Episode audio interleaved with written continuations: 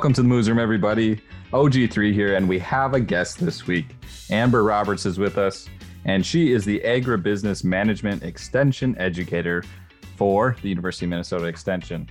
She's also the co lead for the Women in Ag Network. So we're excited to have her here today. She's joining us all the way from Idaho today. How are you doing, Amber? I'm good. Thanks for having me, Joe. The place to start is the two questions we ask. I was gonna say we have to start with the questions. And can I just say we've really been knocking it out of the park with guests recently. And and Amber's just like the cherry on top of that. Like we're we're excited to have you on here. Oh yeah, we're But- we're we're not we're, we're just tooting our own horn. We're doing great. We're doing great. Yeah. Yeah. Not to Toot toot toot. our own horn, but toot toot. Exactly. Okay, two questions we ask every guest. They are very important. Bradley will tell you they have a right answer. First one we're going to start with is your favorite beef breed. I am originally from Montana and I grew up around Black Angus. Black Angus, because in Montana, we have uh, Black Angus cows. And then if you want to diversify just a little bit, you might have some Red Angus too. Perfect. Oh gosh. the correct I just heard Bradley's heartbreaking. Oh. All right. Well, that brings the total for everyone counting at home to Herefords at six, Black Angus at four, Chianina at one, Brahman at one, Stabilizer at one, and Black Baldy at one. So Hereford still have a bit of a, a stranglehold on it. It is it is surprising, but they are out in front. Um, we'll just uh, we're catching up. The Black Angus they're coming back. Joe Joe worry. needs to have more friends on because it's usually guests that you invite that say Black Angus. It's true. So It's true. I I- had a feeling that this one might go my way. So, all right, all right. Same question, but we're talking dairy. Favorite dairy breed? Hands down, Holstein. okay. Okay. Sad. Sad. Classic Holstein. Yeah, Joe and Brad are both um team Jersey. And I I said um Dutch belted, which is really more of a heritage breed, but I would also say Holstein because like Dutch belted, like like you said, Amber, like just tried and true, classic, black and white, timeless. Can't go wrong. It's fine. It's fine. Whatever. Okay. So, uh, Joe the- is bitter. I'm I- just gonna tell all of I our listeners bitter. that. I I'm trying to be bitter so Bradley doesn't have to be today. That's the idea, right? So. Oh, that's really nice of you. Okay, so uh, that puts the count at Holstein at five, leading the pack. Brown Swiss at four, Jersey at three, Dutch Belted at two, Normandy at one, and Montbeliard at one. Important questions out of the way. Amber, I think we need to start with your mouthful of a title and your job right now. What what do you do? That's a, that's the Yeah. first question. That's a great question. So, as part of our agricultural business management team, what we do across the state of Minnesota is talk with folks about things related to managing their farm and finances. So, in my role in particular, I help put on our farm transition workshops. And then within the Women in Ag Network, our goal there is to connect women, give them an opportunity to network, and also provide them with educational content that can help benefit them, uh, either if they're in farming or if they're in agribusiness. And we do that in a couple of different ways. Our next big upcoming project is February 3rd. We'll be hosting the sixth annual Women in Ag Conference.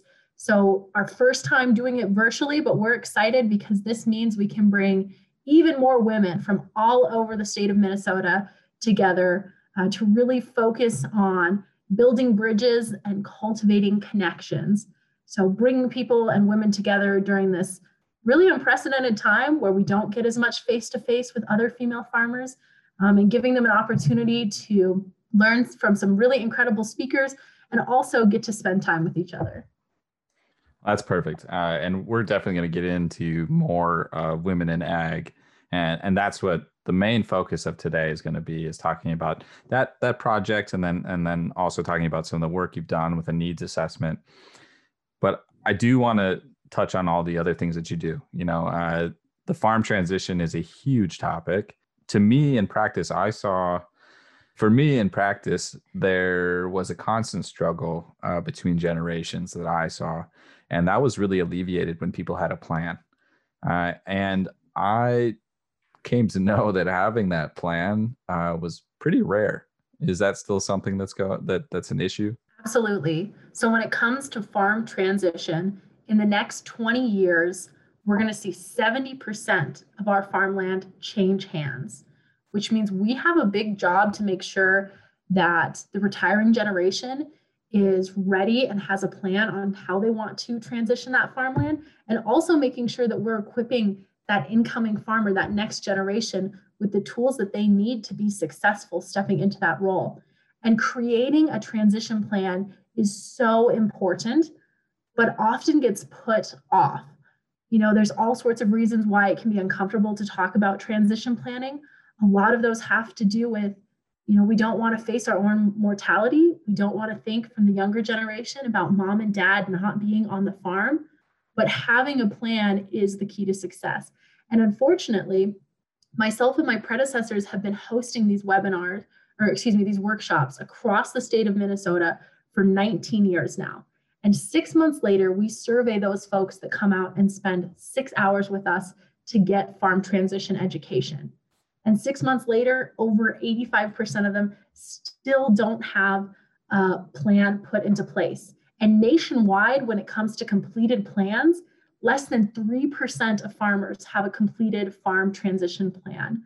Um, so, really something that's important, but also a topic that a lot of farmers put off. It's hard when you're doing the everyday things that need to happen on the farm.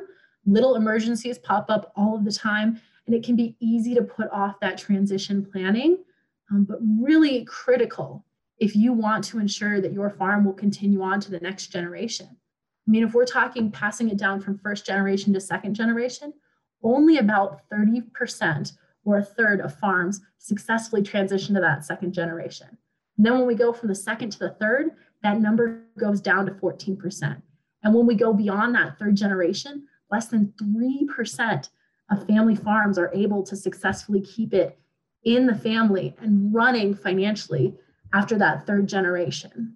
Wow, those are some kind of crazy numbers. Like I I know that there's a lot of farms that don't have transition plans, right? But I didn't realize it was that few.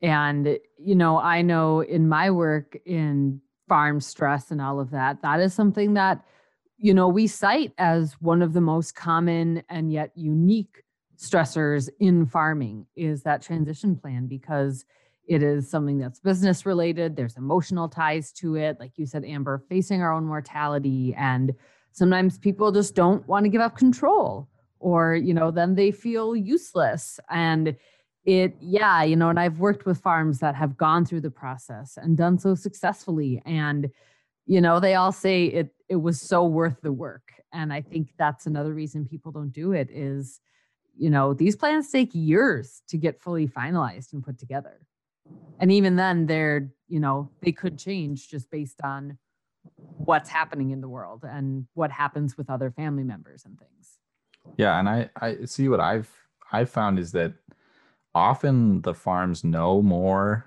than they think they know about how they want to do things and how how that should work. It's just never written down anywhere. And there's often miscommunication uh, mm-hmm. about expectations or or different things that will happen between the generations. And even just having the conversation at first at first the first step is just talking about it out loud and making sure everyone's on the same page that way. But again yeah writing it down and getting everything figured out and, and getting all the the financials of it figured out and, and and smoothed out over a long period of time that's it's a long time to do but incredibly important and you said control and that's i think probably the biggest factor for me is seeing that uh, giving up control to, to the next generation is is really tough to do, especially when it's not established what your role is going to be on farm still and and how you're still going to be involved. Because I think that's at least when I've talked to farmers, the biggest scare for that older generation is they're going to become irrelevant and not needed anymore. When when in fact they're probably needed more than ever uh, as that new generation takes over. The other thing I'd add to that is there are so many decisions that have to be made when it comes to a transition plan that it can be or seem extremely overwhelming. But just starting with those initial conversations. And like you said, Joe, you know what you want to happen for your farm. You can rely on your attorney, on if you hire a lawyer to help you craft those legal documents that you'll eventually need. But what can help you get so much further in this process is knowing here are our goals, here's what we want as a family to happen for our transition plan, and then relying on that team of experts that you have um, to help figure out some of those more complicated business structure issues, tax issues, financial issues. Um, but just taking that first step of getting down in writing. These are our goals. This is what we want to happen for our farm's transition can help to ensure that you're part of that small percentage that is successful in transitioning to the next generation. All right. I think we're going to quit talking about farm transition there. Uh, That's a it, whole other episode. Oh, right? yeah. We probably will have to have a, yeah, a bunch of episodes on that. It might even be a series, but it's important. You should talk to whoever you can about it to get started um, and and make sure yes it's not just floating out there somewhere where everyone's talked about it it should be written down and everyone should figure it out all right let's move on to the Women in Ag Network. Super important program. Uh, important to point out that Emily is one of the OG yes. people that started Women in Ag Network. So, Emily, briefly before Amber jumps in and tells us what's going on now, tell us the the brief brief uh, story of how how we got going. Emphasis on brief. Um, I will say this: the when we first sat down, myself and, and our former colleagues, Betty Berning and Pauline Van Nurden, to, I remember we went out to lunch and literally it was a sketched out on the back of the napkin type thing. That program and what the Women in, Ag Network is today, vastly different. And, you know, it's one of those things that it's it's kind of cool that this program is so much bigger and better than we ever originally imagined it could be. Uh, so when we first started, we were just really looking at, you know, how do we create some sort of social gathering for for farm women, for female farmers, that they can get education and network with each other. And it started as we're going to have this course that's, you know, held for eight weeks, and then it will also include dinners. And I, yeah. So what we started with and what it is are very, very different. And it's just so exciting to see where this program has gone and continues to go, you know, kind of charting new territory in this space. Amber, what tell me how it's the same and different now as we move into almost, uh, or this might even come out in 2021. So, a lot of what Emily, Betty, and Pauline started is still there. The Women in Ag Network is still heavily focused on bringing women together for that networking aspect. And that's so essential to give our female farmers, our women who work in agribusiness, the chance to connect with each other, which is why we keep the word network in the title um, of our group of women. The other portion that's still the same is we still provide educational content that's research based to women. But how we do it looks a little different than what the program originally started with. We primarily do it through uh, Facebook page that we run, newsletters. Every single year, we host an annual conference, and then we do a summer farm tour that women can attend. 2020, it looked a little different. We did it virtually, um, but hopefully in the future, we will be able to go back to in person farm tours. So tell me how Annie's project fits into all of this. Annie's project is one of our partners we have several Annie's projects that will be hosted across the state of Minnesota this year, including one that will be a virtual one hour Annie's inspired in St. Cloud. And Annie's project is really focused on creating a small cohort of local women and providing them with the five foundations of risk management education. And they do that for three hours a week over 16 weeks. I, I've or six in, weeks, over six weeks, not 16. Uh, that'd be a long time. I've been involved with with Annie's project. I I really enjoy it. I have a great time every time I present there. It's really fun to be in a room where it's a small group and everyone's super engaged. And it's really fun because a lot of the a lot of the the cohort knows each other. So it's really fun to really get into details talking about specific farms because a lot uh, of the uh, participants have been on each other's farms, and that's really, really, really fun to do in that small group setting. We we've heard how Women in Ag Network got started. We've heard what it's doing now, what's upcoming for this year conference in February, February 3rd. We'll have the link here in the show notes so you can get to that uh, that link and the Women in Ag Network page. The big thing that I want to touch on is this needs assessment survey that Amber did. I've heard very brief snippets about it. So Amber, take it away and tell me how it got started, why why you saw a need for it, and then uh, we'll we'll get into the results. Great. So why we decided to do a needs assessment was the Women in Ag Network was established over five years ago, and in that time we haven't taken the time to assess, you know, what are some of the current issues that women in agriculture in Minnesota are facing and what do they want to know more about. So it just seemed like the right time to reach out to women across the state of Minnesota and to ask them what their needs are, what do they want to learn more about, um, and what role does the Women in Ag Network currently play in helping to provide education and networking opportunities, and what role would they like to see us play in the future? Tell us about the results and and and get into the nitty gritty of uh, the surprising things that you found. Sure. So we'll do a highlights reel of what the results of our needs assessment was. In total, we ran the needs assessment through our Facebook page for over a month and a half. We had 80 women from across the state of Minnesota fill out the needs assessment. And some of the questions that we asked them that were really telling was we gave them a list of 20 proficiency areas. This included everything from knowledge of how to access loans and grants, direct marketing knowledge, estate planning, keeping up with legislation, managing farm finances. And what we found is out of this list of 20 proficiencies, when we asked women to rank themselves as either low, moderate, or high proficiency, the group as a whole, on average, did not rank themselves as moderately proficient in any of these categories. They ranked themselves between low and moderate, which was surprising because, on average, this group of women that we surveyed had over 14 years of experience in agriculture. Now, when we began to narrow it down to smaller and smaller groups, so when we looked at just farmers, we then started to see some areas where they would rank themselves as moderately, but for our women who were under the age of 50, there were only two proficiencies for those groups for female farmers that they said we are moderately proficient and it was in only two of those 20 categories. And they were family communication and managing personal finances. Then, when we looked at that older group, it took us, we had to narrow it down all the way to female farmers between the ages of 51 and 60 to even get more than two categories that they, on average, consider themselves moderately proficient in.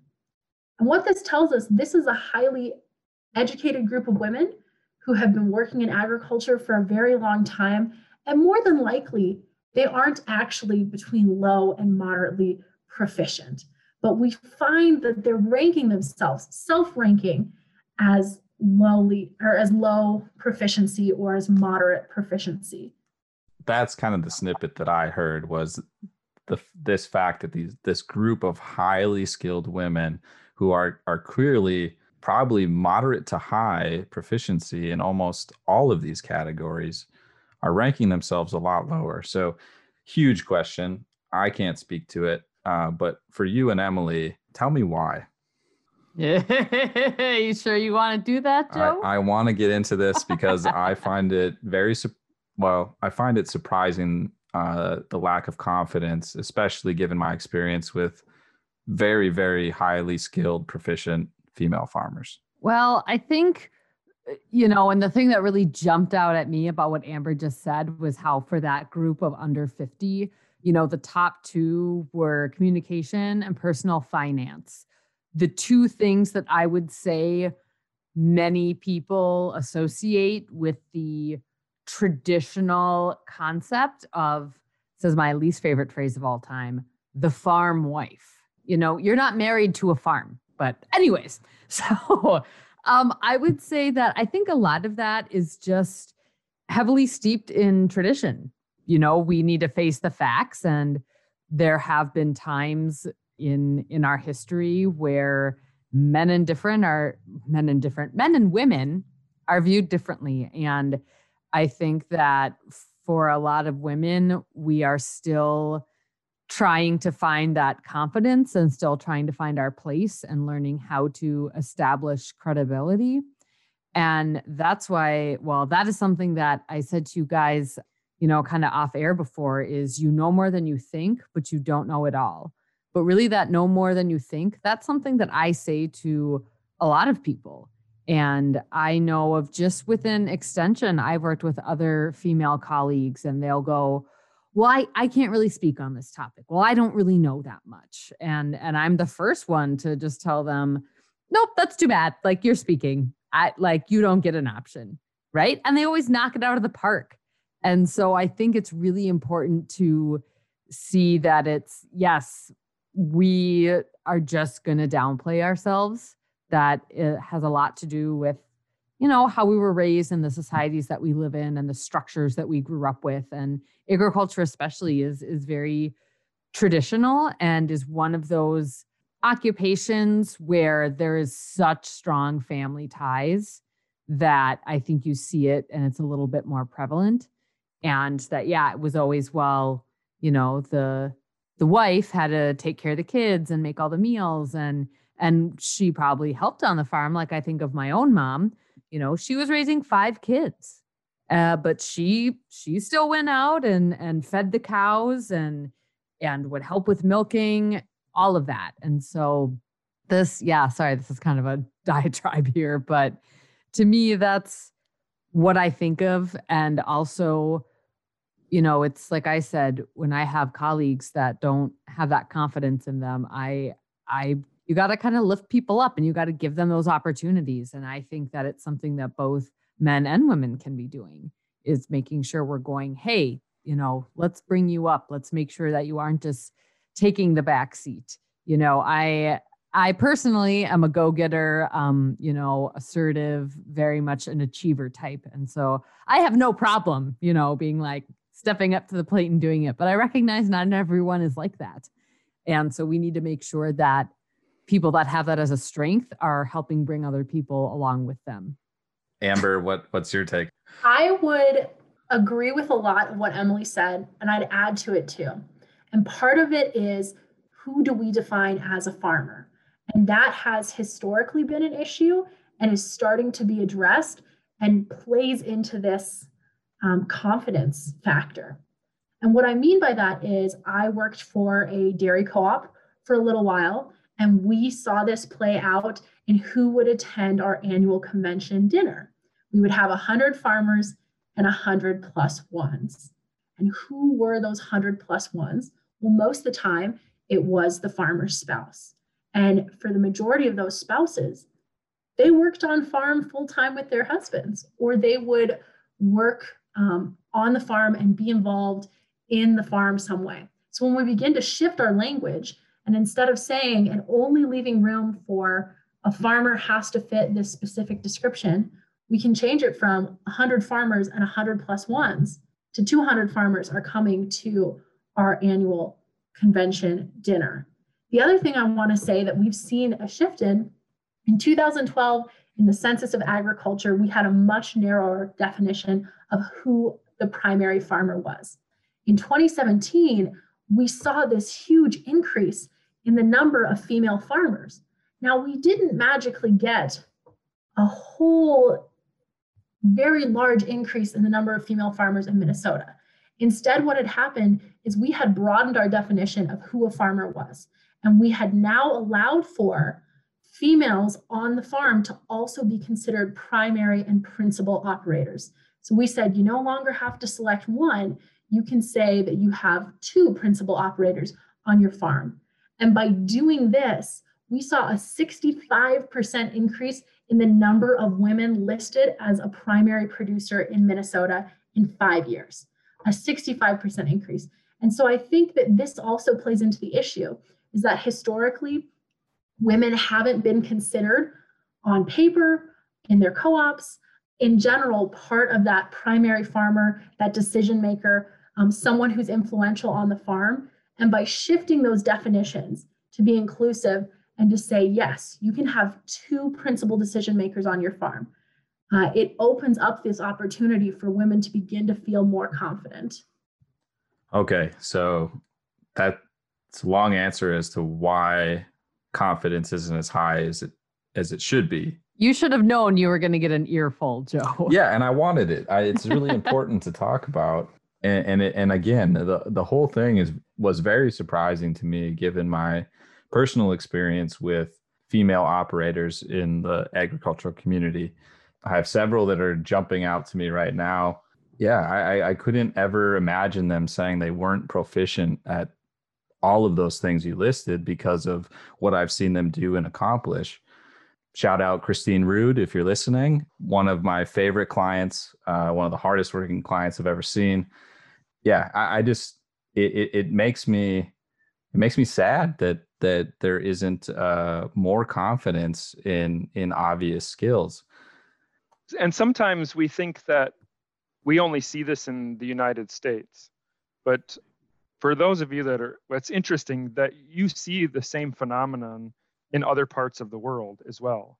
It's not just this is happening in the U.S. You know, I've I've seen it in France. Actually, in uh, in France more, uh, uh, and, and Sweden when I've been to, there's a lot of women that have helped out on the dairy farm in Sweden that are actually making the decisions, you know, and I've been to some of those farms and and they are the the major player on the farm uh, and are doing a lot of the work and running of the business. So I, I think that's important to note too that it's it's not just we're it's not just a U.S. thing. It's not just a U.S. thing. Sometimes we get closed-minded and think that it's only happening in the U.S. and stuff, and and it is other places around the world as well. Yeah, definitely not a, just an issue here we've kind of gone over why it's like it is now and we kind of briefly got into the next step right which is what do we do about it i'm interested you know not just you know emily kind of told us you know it's men and women who are willing to put themselves out there have the confidence bringing everybody with them but what else can we do uh, what else what else is there to do besides the kind of the things that you guys have already described my biggest thing would be if you are somebody who works in industry, a sales rep or something, if you happen upon a woman on the farm, don't ask where the decision maker is or where the husband is or where their dad is. Don't do that. Please. Please don't do that. so that's uh, a, a, a little thing, but a subtle way. And I think ties into just this bigger part of you know, don't make assumptions and don't. And then when a female says, Yeah, I am the farmer here, don't go, Oh, wow. Like it, it shouldn't be an anomaly. And I know just as as being a woman in agriculture and and starting in agriculture, fresh out of college, 22 years old, and people walking into the office back when I was in the county, and you know, they go, Well, the, the last time I was here, I talked to a guy or well where's the gentleman who was here last time? And i'd just go i replaced him. What can i help you with? So you know it's but it's don't don't make assumptions and it's just realizing that we are all capable and credible and it's yeah like i already said kind of taking each other along for the ride lifting each other up and creating those opportunities and you know you you don't know what a person's capable of or what they're passionate about until you really talk to them and to me it's like there's there's no difference there you know? If you're somebody who loves agriculture and loves what you do and works hard it doesn't matter. It, you can be a man or a woman an alien i don't care. Boy whew, you really got me fired up here. I'm trying to hold myself back. I know. I so i've always been amazed that people can can say those kind of things and put their foot way into their mouth, like way into their mouth, and they're not embarrassed by it. They're not doesn't do it. It doesn't like move them at all. And and and that, yeah, that it, it, it's it's it's just amazing to me that they they that you could put your foot in your mouth that hard and not feel anything about it and not change anything about your own actions. Maybe it, some people do, but it doesn't seem to affect people that that much like it should. Okay, Amber, what else can we do? So I think one of the other things that we should talk about here that we found in our needs assessment that's important to point out is we also asked our female respondents to rank a set of issues, different farm issues that might affect them. And number one, finance, cash flow issues, no surprise there.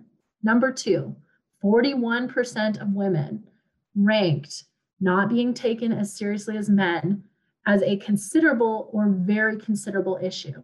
So this was the number two issue that women in our survey ranked uh, was women not being taken as seriously, and that can play into this confidence factor. So what can we do when it comes to encouraging our fellow female farmers, our fellow women who are in agriculture?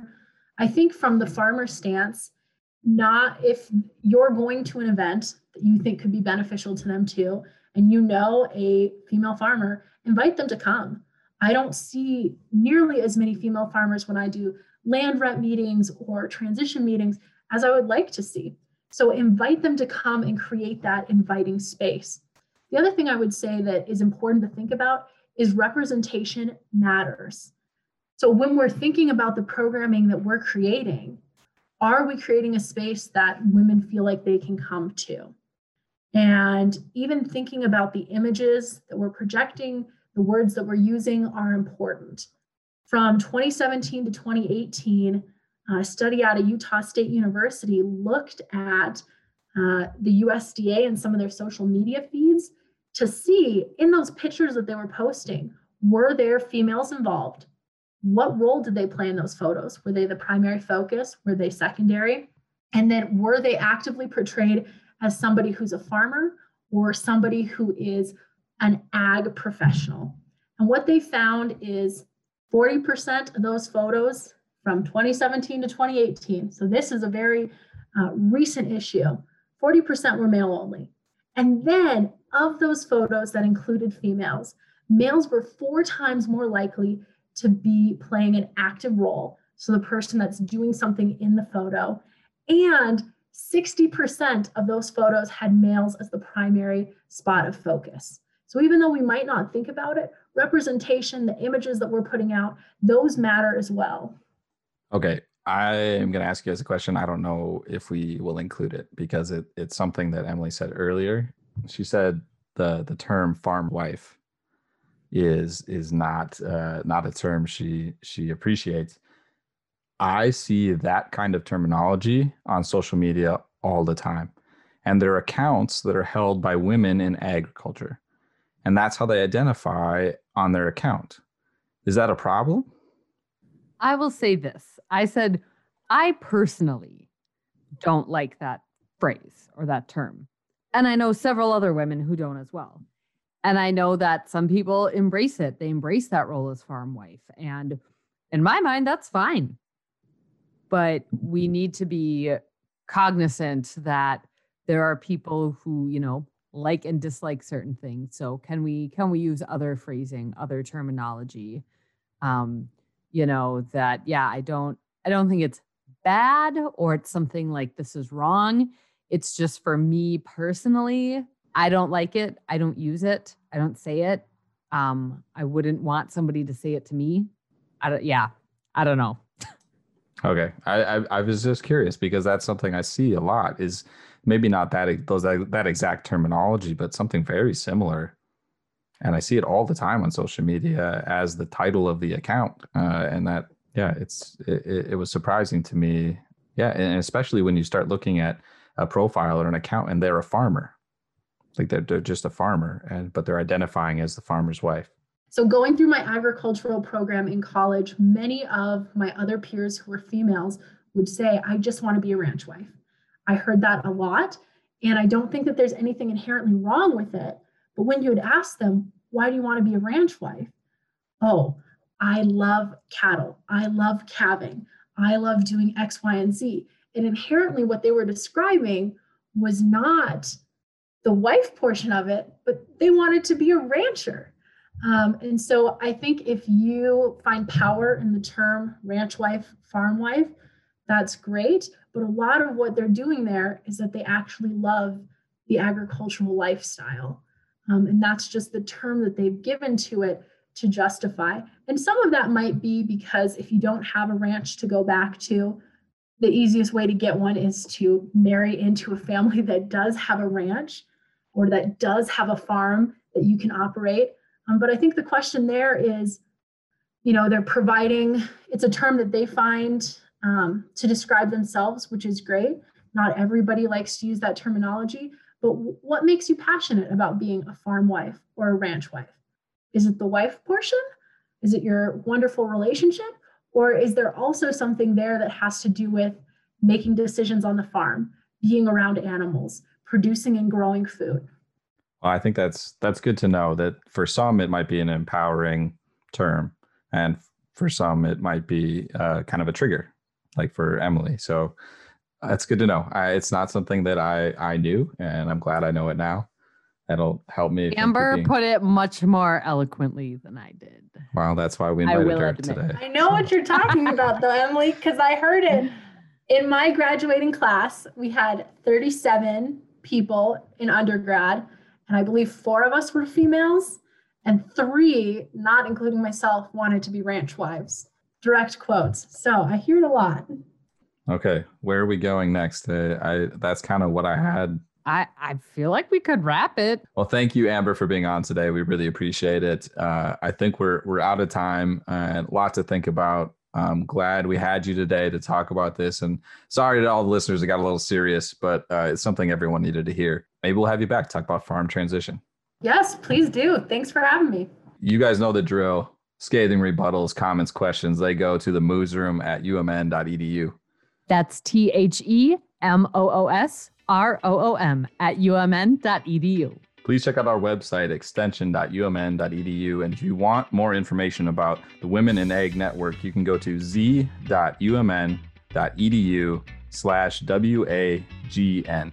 Check us out on Facebook at UMN Beef and at UMN Dairy. We are also on Twitter now, just created an account for the Moos Room. The Moos Room is on Twitter at UMN Moos Room. And while you're at it, you can also follow at UMN Farm Safety. Perfect. All right. That's all we had for today. Thank you, everybody. We'll catch you next week. Bye. Bye.